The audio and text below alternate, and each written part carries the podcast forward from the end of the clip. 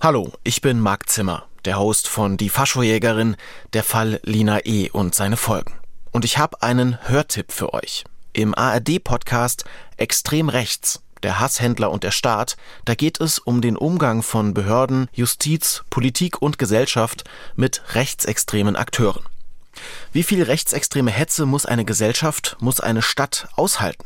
Wie ist es möglich, dass der Rechtsextremist Sven Liebig seit Jahren auf der Straße und im Netz hetzt und mit dem Hass sogar noch Geld verdient? Unternehmen die zuständigen Behörden genug, um ihm das Handwerk zu legen? Und kann es sein, dass der Rechtsstaat bei Rechtsextremisten wie Sven Liebig an seine Grenzen stößt? Und was bedeutet das für die Betroffenen?